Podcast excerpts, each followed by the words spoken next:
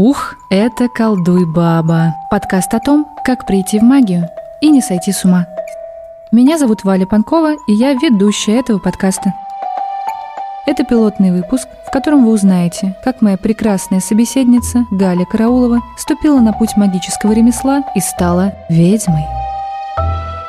Галя, привет! Давай наметим сразу какой-то контекст. Мне интересно, как бы ты сама себя сейчас репрезентировала и представила аудитории. Ой, это большая проблема. Я не знаю, как себя репрезентовать, поэтому я предпочитаю очень-очень расплывчатое понятие магический специалист. То есть магический специалист – это кто-то, кто специалист по магии. Сюда можно отлично записать и таро, и астрологию, и работу с энергетикой, и то, что называется сейчас полевая терапия, работу с полевыми явлениями и с тонкими взаимосвязями того, как что-то происходит. Окей, а до магических практик ты чем занималась? Я действительно училась в университете на истфаке по специальности египтология. Это, опять же, не было совершенно ничего таинственного или эзотерического. Я занималась внешней политикой и военной историей. Примерно тем же самым, чем сейчас занимается весь мир, потому что я занималась Ближним Востоком и тем, как ему сильно не повезло, начиная с пары тысяч лет до нашей эры. И до сих пор так не везет как часто бывает, пыталась писать диссертацию, но что-то не шмогла. Большую часть своей карьеры я работала проект-менеджером сначала в играх, потом во всяких пользовательских сервисах. Потом меня перестало переть, и, в общем, опять же, если бы не магия, которая как-то проползла в мою карьеру абсолютно магическим, прости господи, образом, то я не знаю, чем бы я занималась дальше. А был человек, который привел тебя в магию? К сожалению, не могу рассказать ничего чудесного, потому что мой путь в магию был самым банальным из всех банальных. А, как-то раз, я не помню, сколько мне было лет, мне кажется, что, ну, типа 22 или 23, что-то такое. Я страдала по мальчику. И тут у меня подвернулась подруга, которая сказала, а хочешь, я тебе погадаю на Таро? Ну, погадай. Я, конечно, в это все не верю, но Потом я поняла, что мне очень стыдно насиловать подругу каждый раз, когда мне хочется узнать, а что она имела в виду в этой смс -ке. После этого я пошла прямиком куда-то типа в белые облака, купила себе свою первую колоду, купила несколько книжек и довольно быстро это все освоила. Я довольно быстро начала, если говорить про гадание, я довольно быстро начала гадать другим людям, практически сразу же, как только взяла в руки колоду. На full тайм как магический специалист я перешла только три года назад.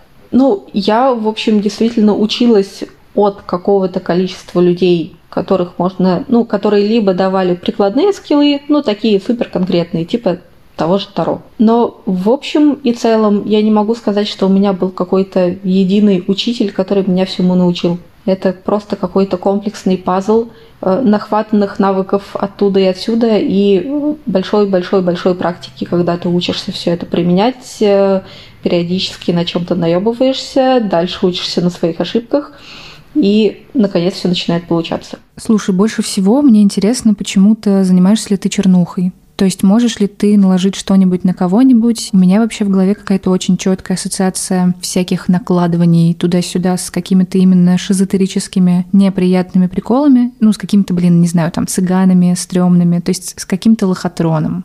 А, я не занимаюсь всякими магическими воздействиями типа проклятий, приворотов, э, порчи с глазов и так далее. А, это очень-очень классная и похвальная специализация. Ну, она же включает в себя не только возможность навести какой-нибудь приворот, но и возможность его снять. Я никогда этим не занималась в клиентском формате, просто потому что это не очень этично.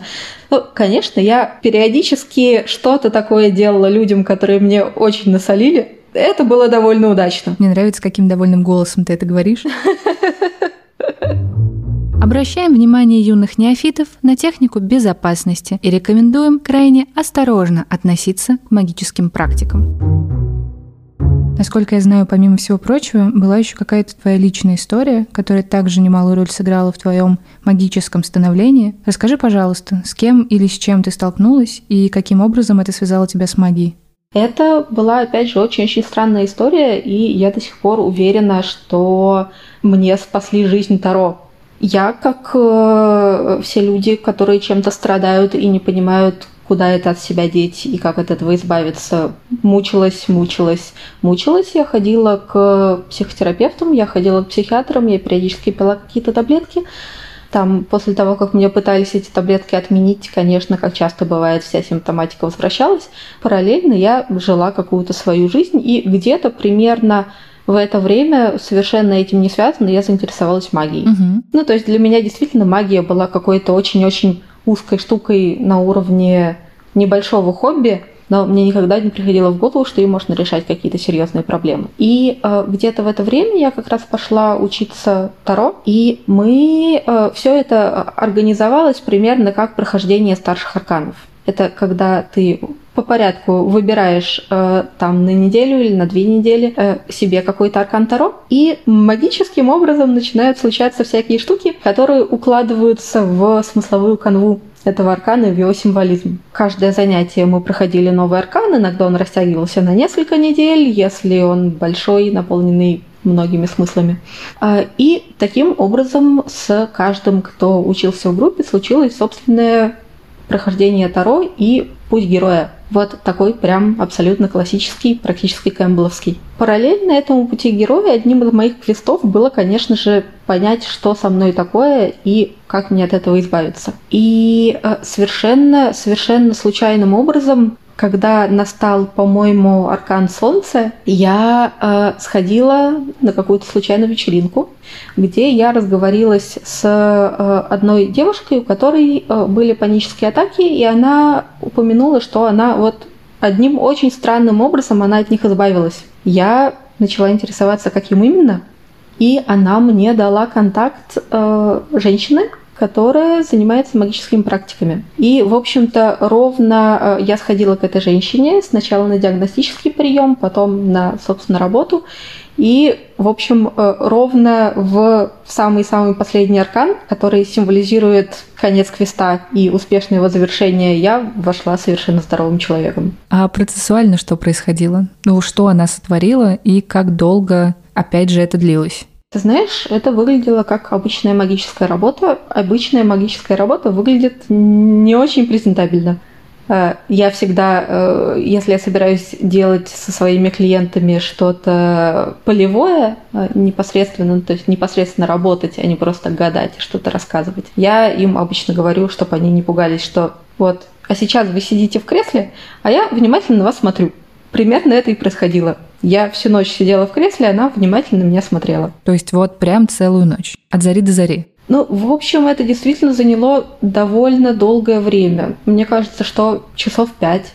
Наверное, надо было сразу как-то оговориться, что мы не только никому тут ничего не советуем, но и что я как ведущая подкаста, конечно же, тоже была у тебя на консультации. И был там небольшой промежуток времени, где ты на меня со всеми там оговорками допустимыми смотрела, полагаю, что каким-то вот похожим образом. Но оно по времени было может, минут пять. Довольно интересный был experience. Так а что это за штука была такая в итоге? И главное, откуда она вообще взялась?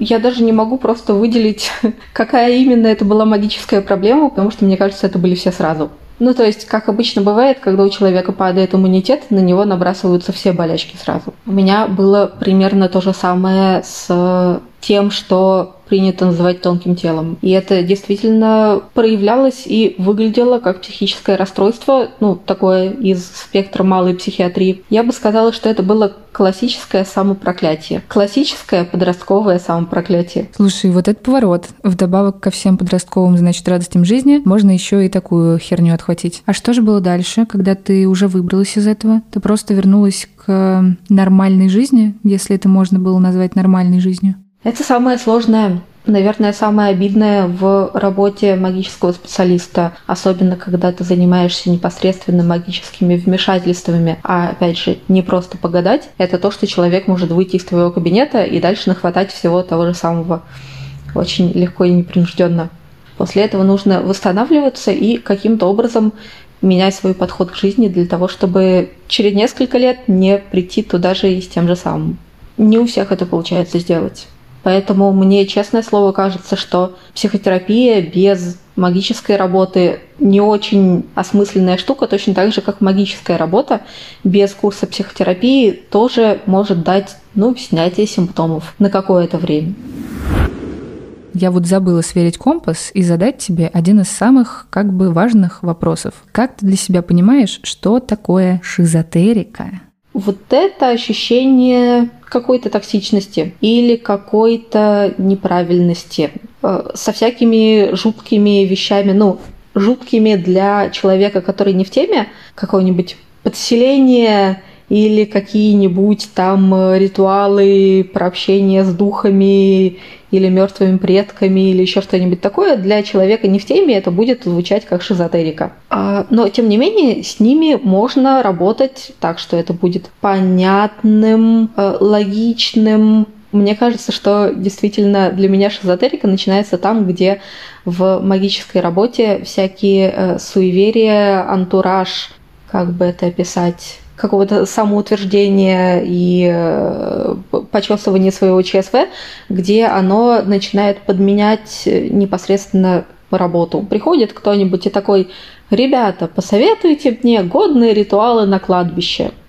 И я такая чешу голову и думаю, мать твою, девочка, зачем тебе ритуалы на кладбище? Для чего? Чтобы что? Можно ли это решить как-нибудь без ритуалов на кладбище и прочее, прочее?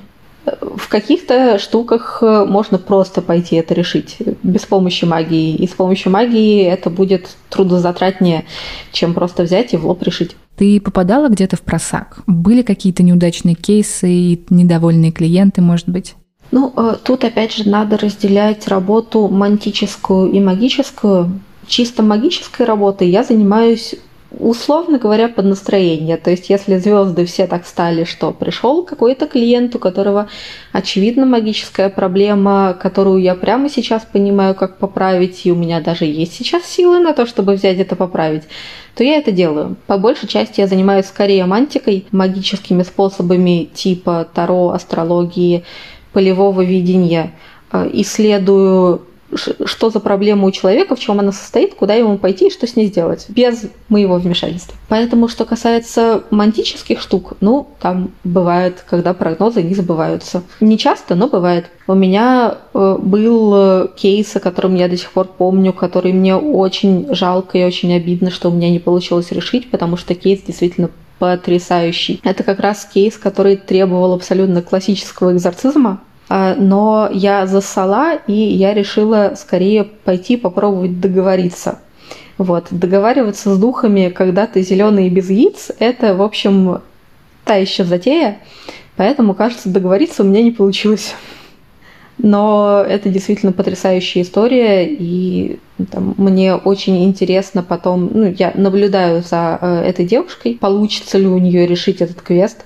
Если получится, то как? Как, э, кстати, отличить подселенца от потекшей кукухи? Сложно объяснить э, человеку без скиллов э, специальных. Ну, потому что у меня есть специальные скиллы, я это вижу, ну, там, просто вижу. А, но это просто лучше всего иллюстрируется фотографиями. Э, достаточно посмотреть на глаза. Всегда очень хорошо видно, это глаза человека или это глаза не только человека. Но есть же еще какая-то условная законодательная история, то есть свобода воли и слова. Как это вообще работает?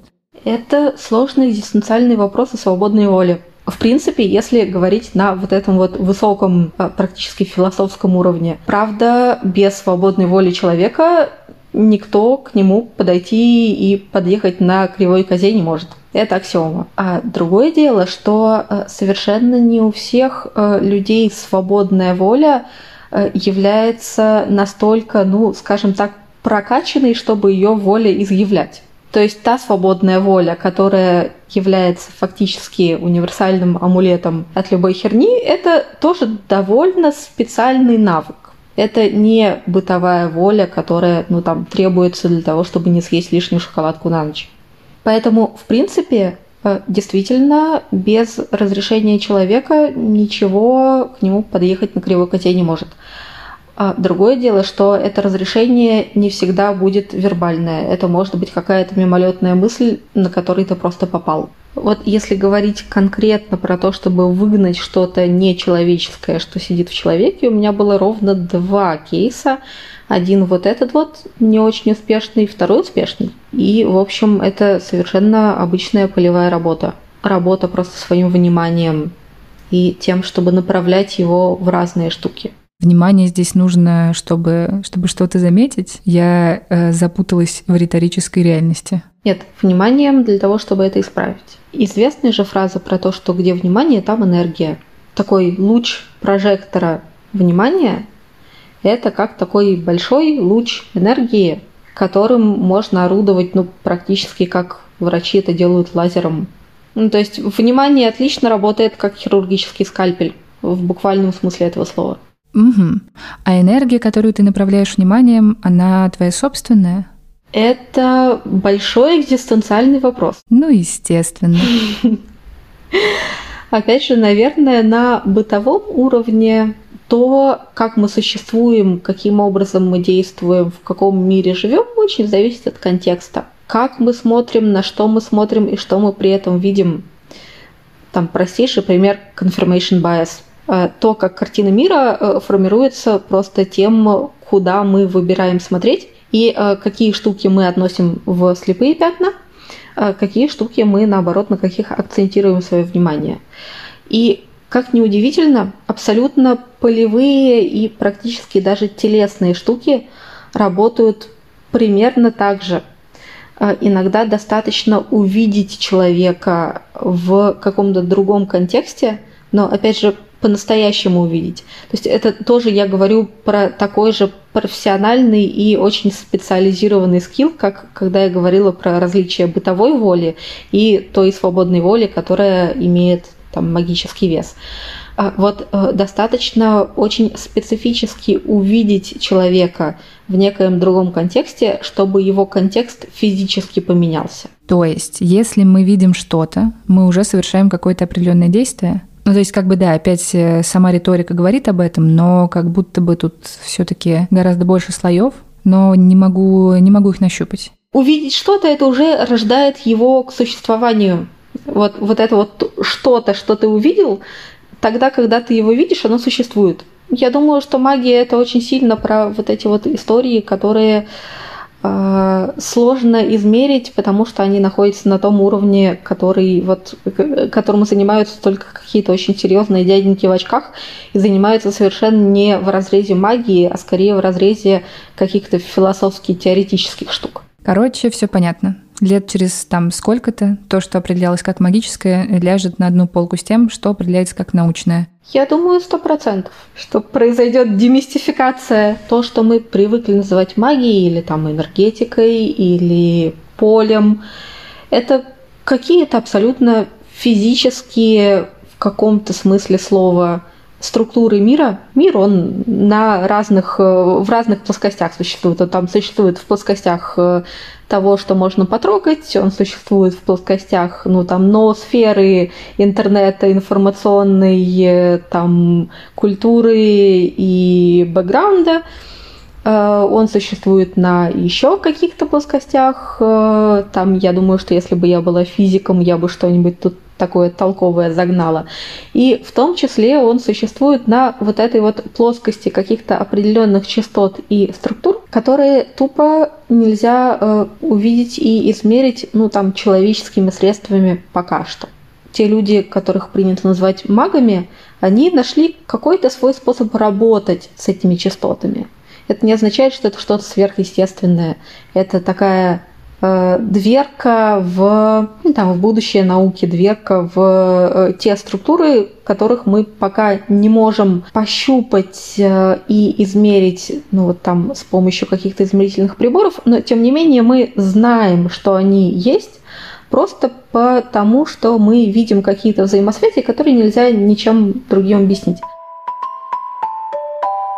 про будущее попиздели немного, а кого, собственно, туда возьмут. Вот если мы про человека, как про магическое существо говорим, то как оно рождается, как вообще образуется магическое существо и что это такое? Не знаю. Мне кажется, что это действительно какие-то более-менее врожденные штуки, ну там как цвет глаз или цвет волос. Мне нравится об этом говорить э, как о какой-то нелинейности. Ну то есть там есть люди, которые в большей степени линейные, есть люди, которые в меньшей степени линейные, есть люди, которые в еще меньшей степени линейные, то есть у которых э, там И гендерная самоидентификация довольно плотно приколочена к физическому полу, ролевое поведение понятное в зависимости от возраста, от пола, от социального статуса, еще что-то при этом они от этого не страдают. Они нормально вписываются в социум, ну вот прям искренне по чесноку нормально вписываются, а не то, что там э, институт работы ипотека, а потом э, в 50 лет ужасный кризис э, среднего возраста с полной потерей ориентиров. Есть люди, которые менее линейные, то есть у которых действительно часто развинчены друг с другом всякие штуки про гендер и сексуальность. Это правда часто признак человека, который, ну, такой не совсем человеческий. Там, э, которые ходят очень странными путями в том плане, что э, жизнь которых обычно состоит из э, причинно-следственных связей, которые сложно уловить. Там что-то случайно произошло так, что пошел туда, и вот теперь, упс, то есть если нелинейность и вот этот вот хаос в принципе для человека родная стихия, то он может внутри этой стихии что-то хорошее, полезное делать. Точно так же то, что принято называть экстрасенсорикой, то есть умение вот это вот видеть то, что все остальные не видят, или там э, узнавать э, то, что остальные не могут узнать какими-то своими каналами. Это некая склонность смотреть туда, куда эти другие не смотрят. А если человек нелинейный, и на него еще какую-то там дарственную повесили в виде того же самого дара, а он хочет отказаться, это возможно? Вот у тебя две ноги, а ты почему-то решил, что ты будешь ходить только на одной. Тебе на костылях ходить, но тогда она будет болтаться, там все время мешать. Может быть, тебе ее отрезать, но это опасно для организма. Э, там может быть еще что-то. Потом от неиспользования эта нога затекает, у нее начинается гангрена, некроз, еще что-нибудь в этом духе. Довольно логично, что э, когда у тебя есть какая-то большая часть тебя, которую ты не используешь, а ты инвалидизируешься, и это неизбежно сказывается на твоем качестве жизни. Ну, в общем, я бы сказала, что это тоже не что-то сверхъестественное. Ну, это логично, что отказываться от того, кем ты являешься, это хреново. Какой-то хуёво детерминированный прикол, совсем без шансов. Если это попало в контекст, то как бы вариантов ноль. Ну, я бы сказала, что у тебя, правда, здесь не остается выбора, но как минимум с собой надо уметь обращаться, чисто в порядке техники безопасности. Опять же, это не тот случай, когда мы говорим про согласие в бытовом смысле этого слова. То есть, конечно, никто не дает консент на то, чтобы у тебя появился магический дар и на то, чтобы на тебя напала шаманская болезнь а словами через рот на такое не соглашаются. Согласиться на это можно совершенно прекрасными другими способами из серии. Это может быть задача души, это может быть какой-то зов крови, а это может быть какой-то твой личный квест. Whatever. А что делать, если я хочу узнать задачи своей души? Как правило, люди понимают, про что они. Они могут не уметь это сформулировать вербально и разложить тебе по полочкам из серии там, ну, мое предназначение состоит в том, чтобы там вот это, вот это и вот это. Но прежде чем э, понять, что тебе делать по жизни, тебе нужно сначала не понять, что тебе делать по жизни, отрефлексировать тот факт, что ты не понимаешь, что тебе делать по жизни, и озадачиться тем, а где, собственно говоря, найти это самое, что делать. На практике очень сложно, потому что иначе это не было бы квестом. Ух, Галя, спасибо. Столько пищи для размышлений, на 100 выпусков еще хватит. Ну что же, вот и все, дорогие зрители. С вами был подкаст «Колдуй, баба». Над этим выпуском работали помимо нас с Галей самые терпеливые на свете иллюстраторка Нина Шибалкина и композитор Влад Степанов –